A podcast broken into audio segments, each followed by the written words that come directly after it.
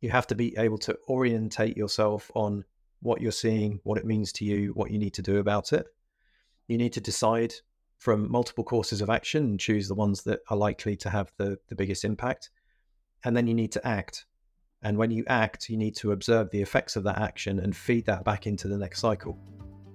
Welcome back to this week's episode of The High Performance Leader, the podcast for leaders working in complex, challenging environments to gain insights and ideas which help you increase your impact without burning out, and to help you build a high performance culture in your team.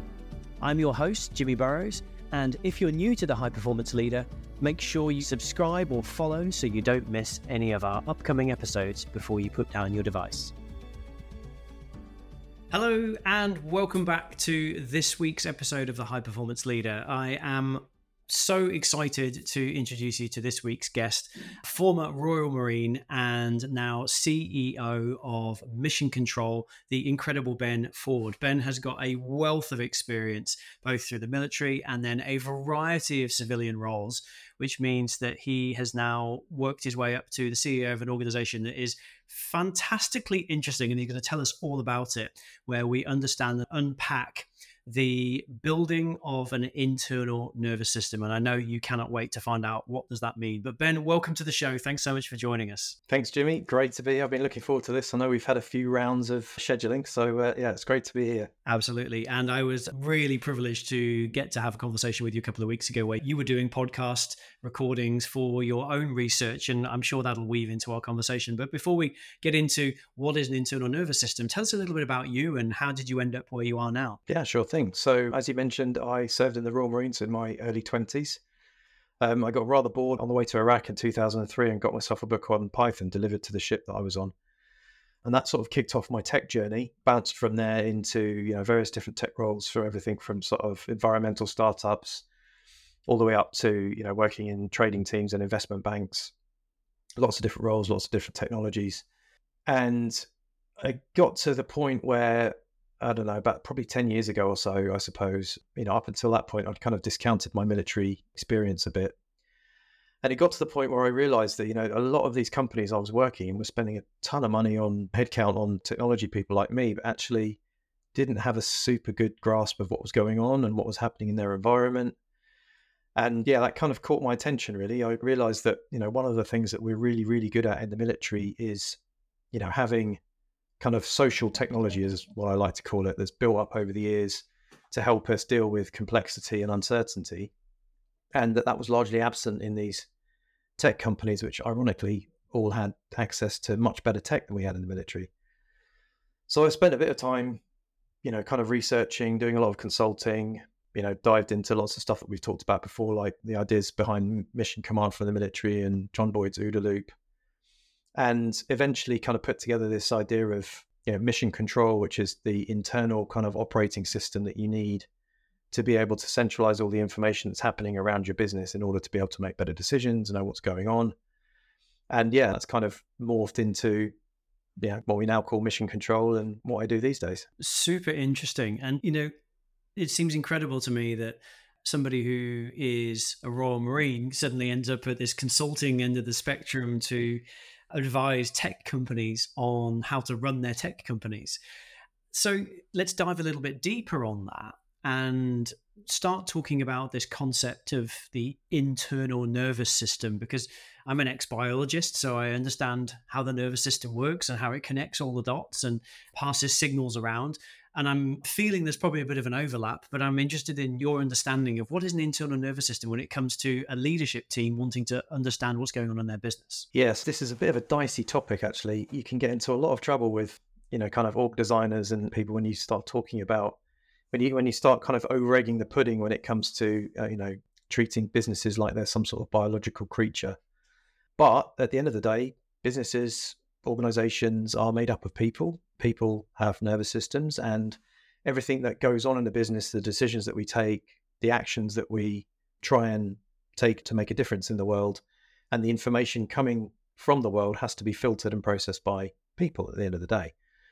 So the idea of, of an internal nervous system is, you know, if you do consider or you take a biological lens to look at businesses, which I think is a good idea because you know, the alternative is to look at a business like some kind of machine and look at yourself as a business leader as some kind of mechanic. And really, okay, fine.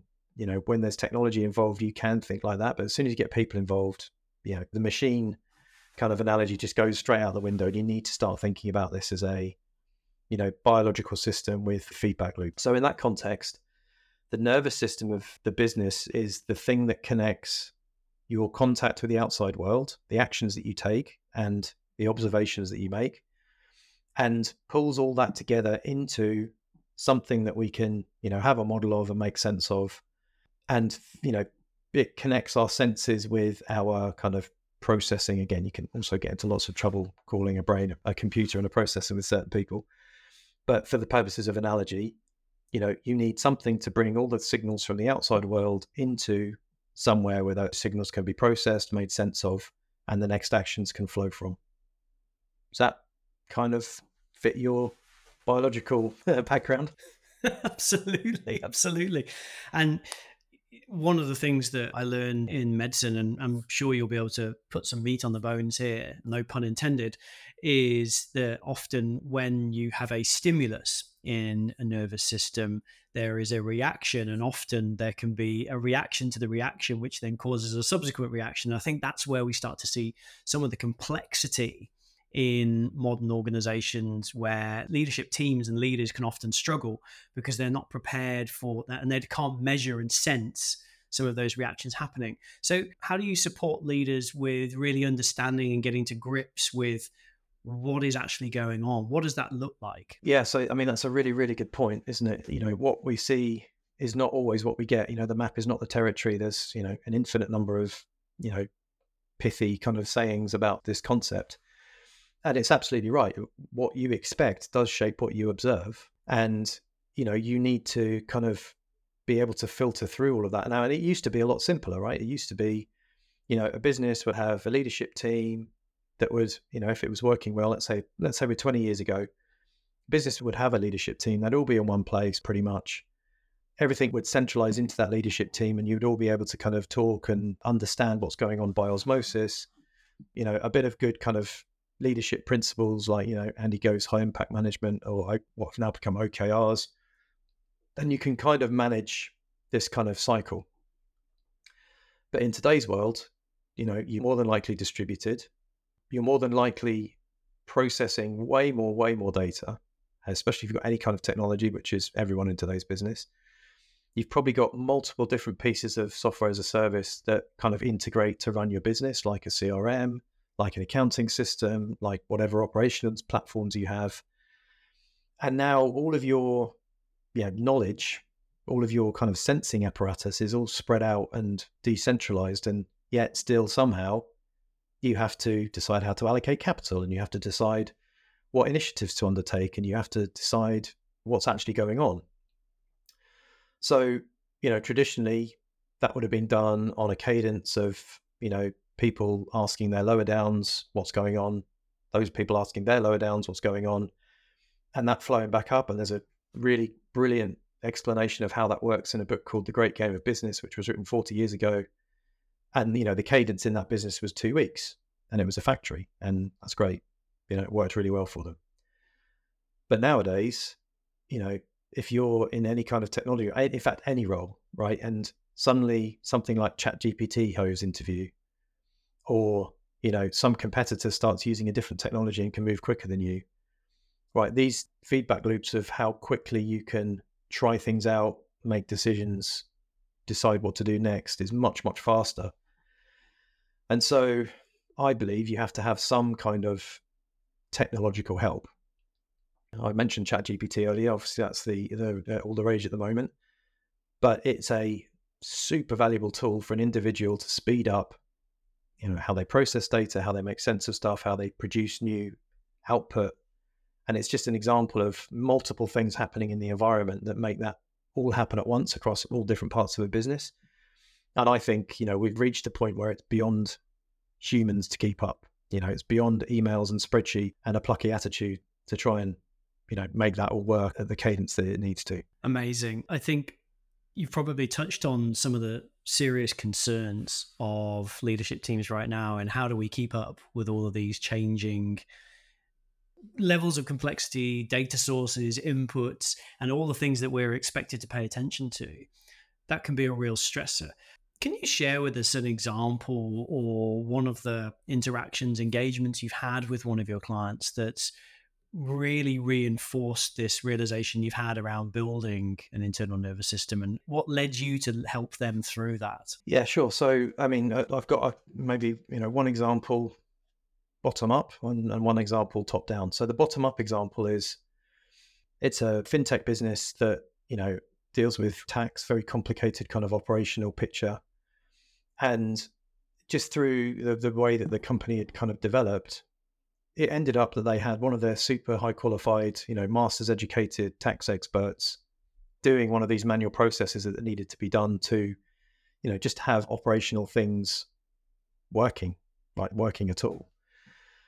And so, you know, she was basically performing the role of a machine. She was doing the same thing every day, downloading a file, deduping it, you know, doing a bit of post processing, checking if the data was okay, and then uploading it to, you know, essentially what was a CRM you know, very little value add, very little use of her experience, very little use of her, you know, very accomplished brain, and also very very low hanging fruit for most businesses to fix right? What i did was take a an automation platform that we use understand all those different steps from her understand where the data comes from the transformation process that has to go through and where it needs to end up and then i turned it into code low code in fact and you know that took me I don't know, an afternoon, maybe a day tops of maybe tinkering back and forth, all told.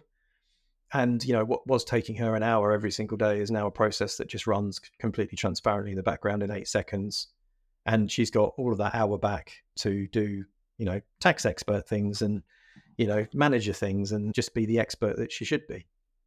So that's one example of taking you know easily available tools off the shelf and using it to kind of strip out drudge kind of dead work that doesn't add any value from the bottom up. And there's, you know, any business has got processes like this, you know, things that have become, you know, necessary to function, but, you know, don't really add any value to the person's day doing them and can be automated. So that's one thing. There's a, you know, huge tranche of that front end user facing stuff that can just be automated away.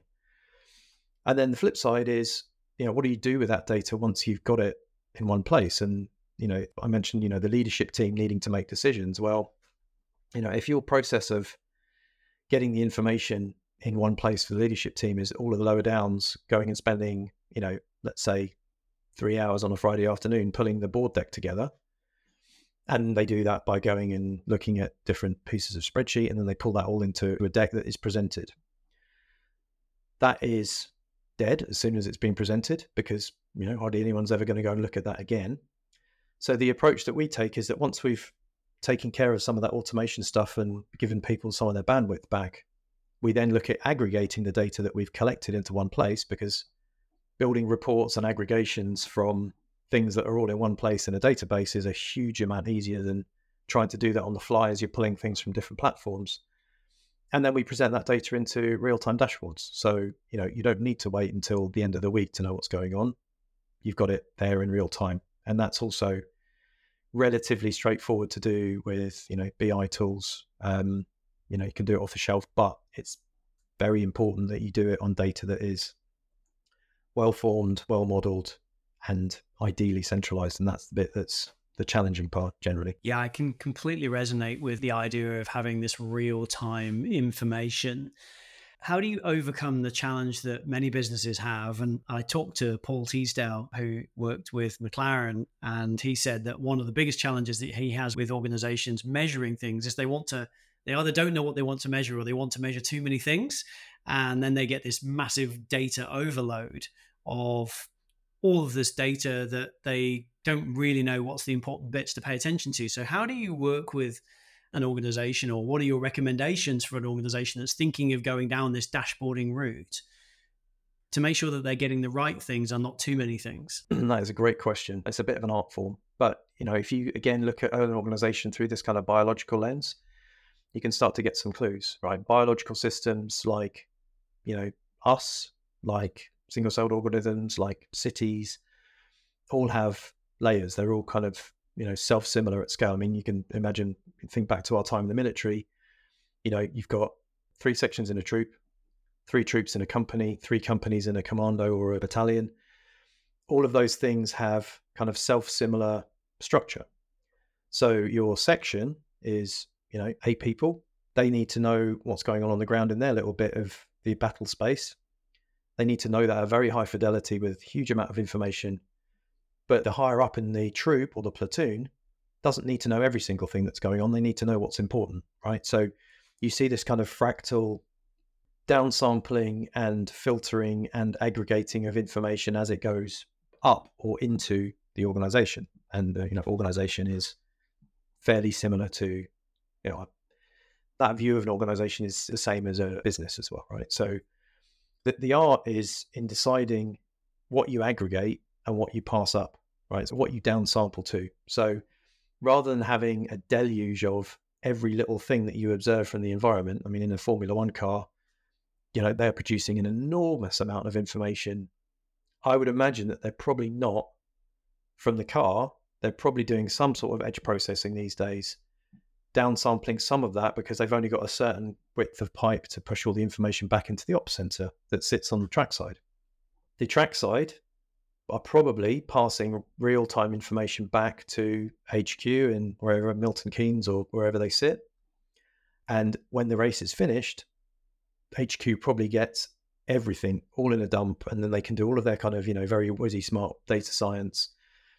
But that is out of band. That is not in the real time of the race, right? So you've got the stuff that you need to know. The people that are sitting on that pit wall have screens and dashboards and real time data flow that is very very carefully refined. And you know, Formula One is a great example because they're really really really good at this so every person that's looking at a screen is looking at the right filter and aggregate of the data that is flowing from the outside world, producing some of their own data and inputs. You know, the weather person that's looking at the meteorological picture is then adding their own oversight and their own insight, making recommendations. And I'm assuming that the, you know, the race strategist, or no, let's call them the COO, if we want to kind of put that into business picture, is then seeing an aggregate view of that person's take on the data that they're having, but they're certainly not seeing the whole weather forecast, right? They're saying probably something like rain expected in 20 minutes, the minimum amount of information that's at the right level of fidelity for them to make the decision that they need to make.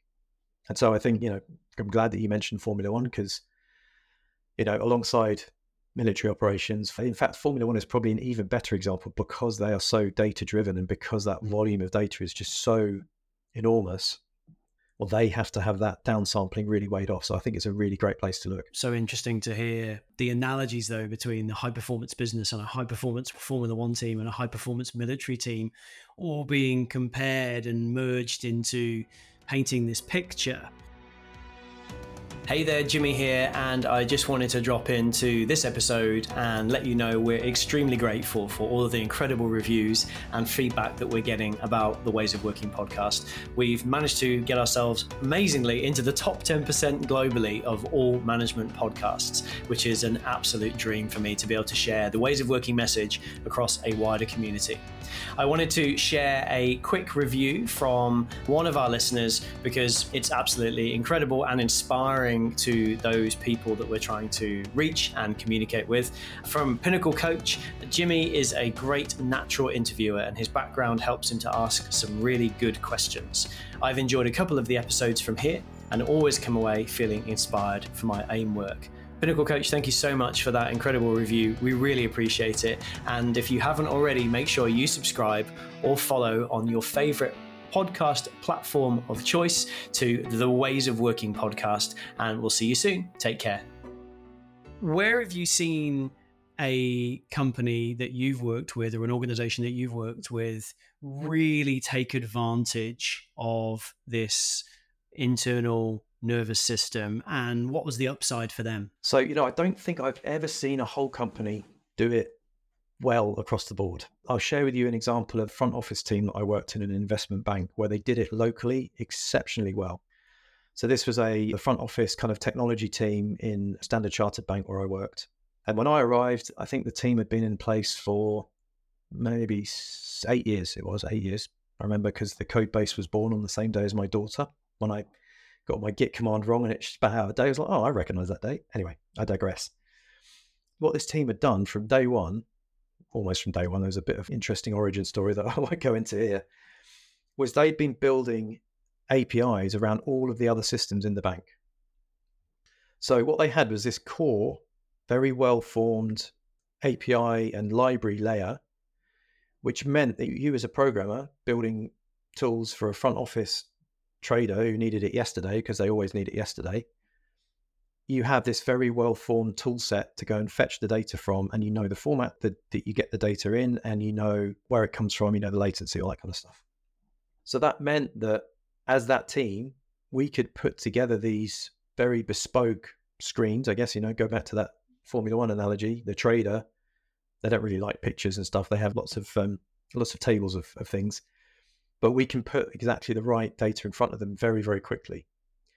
And the difference of having this, I moved from a different investment bank that I will not name, where I worked on a middle office project. So it was a risk aggregation project. So in an investment bank, you've got lots and lots of trading happening, lots of very heavy maths to do the the risk assessment of those trades and the movement in the books in those different trading desks. And that all needs to be monitored and very carefully. So I was working in this middle office team. We'd spent about two years. There was about 20 of us split across New York and London. And all we were doing was taking the risk that came out of the risk calculations, aggregating it, and you know, basically it was like a pivot table. Essentially, it was a pivot table with a lot of data, bigger than Excel. I moved from that team, so what, two years, 20 people, probably 10 or 20 million quid, give or take. I moved from that team to Standard Chartered. And this is where, where my comment about the rest of the business not quite living up to the promise of this team. There was this big compliance rule that came in that the business had left way too late and it had to be implemented in, well, short order. So a very similarly scoped project, except in this case, they were actually also running the risk as well on demand. So at the end of the day, they were also running the risk rather than just receiving all of the risks from around the desks. And then they were aggregating it, applying measures, you know, checks and balances and, and alerts and things. In Standard Chartered, where they had that library that, that I mentioned, and they'd taken this approach of building the the nervous system or an equivalent, it took one guy 12 weeks. So you know, an absolutely off. I mean, he was an exceptional guy, you know, PhD, computer scientist, you know, very, very gifted guy. But still, like the approach of one side and the approach of the other side, and, you know, probably several orders of magnitude difference in impact and capacity. Wow. So it sounds like the foundation of building the internal nervous system is almost a self fulfilling promise that it builds momentum, when you start putting the neurons out, the sensors out through the organization, then you start to be able to aggregate and collect data more effectively. So, why do you think that more leaders and more leadership teams are not seeing this massive performance upside opportunity and doing this more often? Why do you think that it is often less than last minute or it isn't invested in in effective ways? So, I think there's a couple of things that I've seen fairly consistently. So, one is obviously the journey to being in a leadership position in the first place. So, you know, that takes, let's say, 10 years, let's say maybe 15 years. So, people that are coming into that leadership position are not necessarily very current on what the state of the art is. You know, if you are a frontline marketing engineer, not engineer, but a, you know, marketing person doing marketing 10 years ago and now you're a CMO or, or something, you might not be quite current on you know the latest platforms and the latest things that are coming out and how it all works that can lead to a couple of sort of you know it's a very sort of peculiar western way of looking at leadership that we've looked at before and i think very often you get into that leadership position and suddenly you feel quite exposed and in many cultures in businesses you're not able to express and ask for help you're not able to you know decentralize decision making to the right level which is you know potentially a new grad who actually knows you know less than you about the business, but more than you about kind of state of the art of tooling. I mean, I feel this as a technology leader all the time. You know, kids that have been programming since they're 13 and now you know, they're on the cutting edge of these emerging technologies, you know, I have to defer to their judgment in many cases with a sprinkling of, you know, maybe hard won experience perhaps. So that's one problem lack of currency of where the state of the art is. The other problem, which is in many businesses, is that you know everything I've talked about building these systems is a technology thing, right? The people that build the the Formula One dashboards are technologists. They are, you know, these things are built in code and have to be designed and you know programmers are still pretty expensive and most businesses that have programmers tend to want them to be working on what they consider product. So, you know, if you're a tech business and you've got a tech team, there's a product manager who is asking for things at a very fast rate and, you know, changes to the product.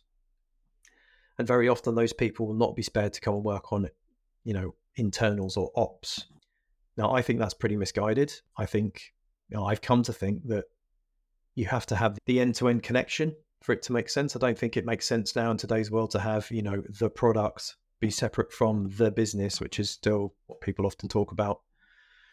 Um, so I think, you know, part of its capacity, which is, you know, one of the reasons why mission control is a thing, is because if you don't have internal capacity and you want to do something like this, you need to get it from somewhere. Um, and also is a slightly different, you know, designing something to be customer and user facing as part of a platform that you sell is slightly different than designing something to bite off low hanging fruit that's causing operational friction in the business. You know, different heuristics, different decision making process, different priorities. And so, you know, the person that's often in charge of that might be like a COO or a fractional COO. And very often they don't come from technical backgrounds. So they implement process, but they implement process probably with less than optimal kind of technology choices. So they don't have access to people that could build you know, the Formula One dashboard.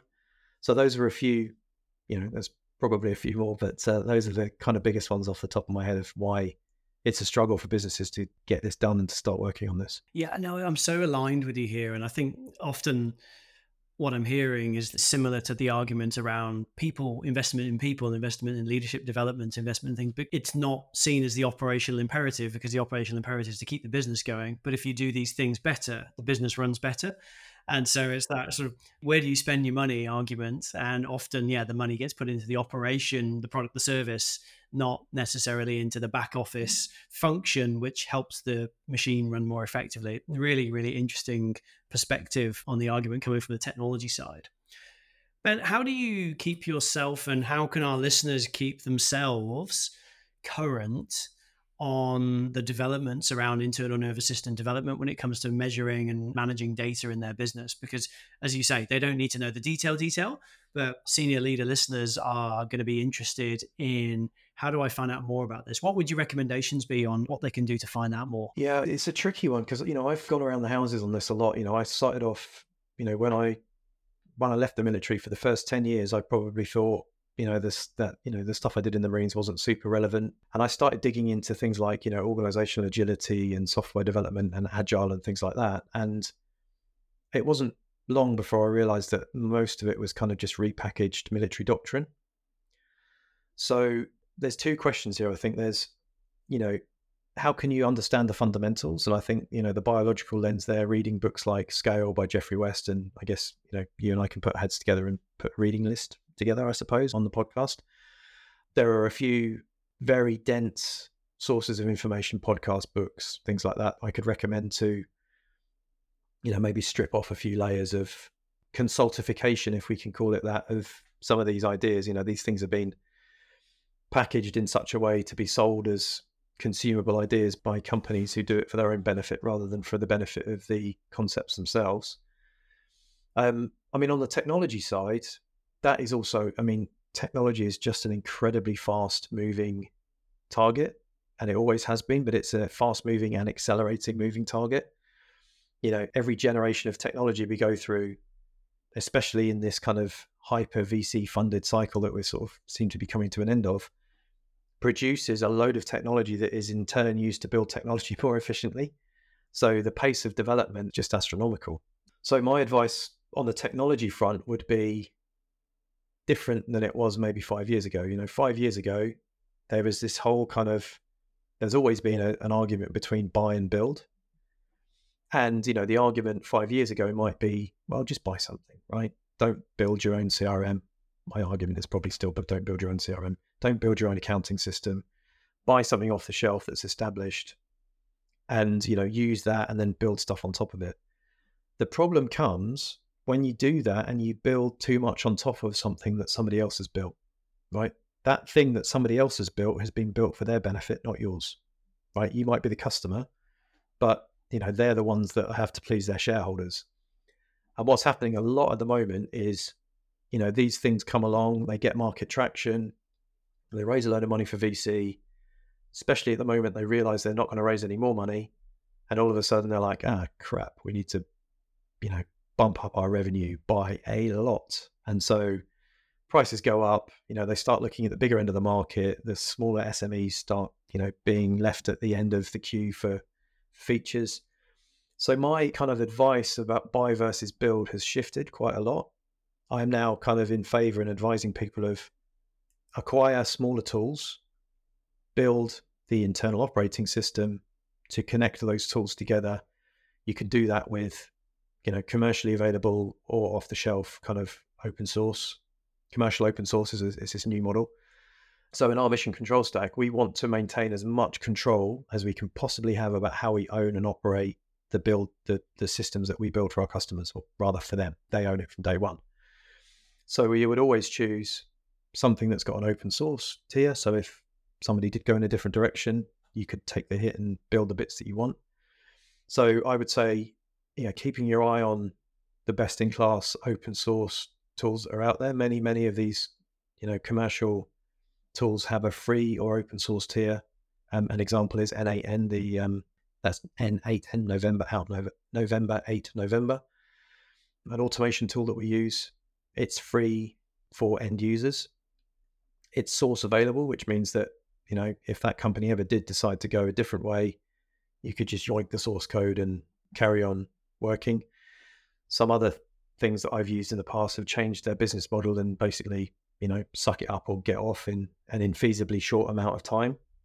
So I would always advise that the bit that you build should be as flexible and as self-owned as possible. Beautiful, really nice insights there around just keeping abreast of what's out there, that open source element to make sure there's maximum ownership, comparing the build or buy. I like the a lot of the insights that you've shared with our listeners. Ben, if you were to provide a key takeaway for our listeners that encapsulates everything we've spoken about today, what would that be? So, the place where I've taken the most inspiration is a quite misunderstood concept called the OODA loop. So, many people have heard of OODA. They might have seen a circular, observe, orient, decide, act in a round, you know, stepwise circle. But John Boyd, the guy that came up with the OODA loop, actually spent his whole life refining the deeper concept of what OODA is and what it means.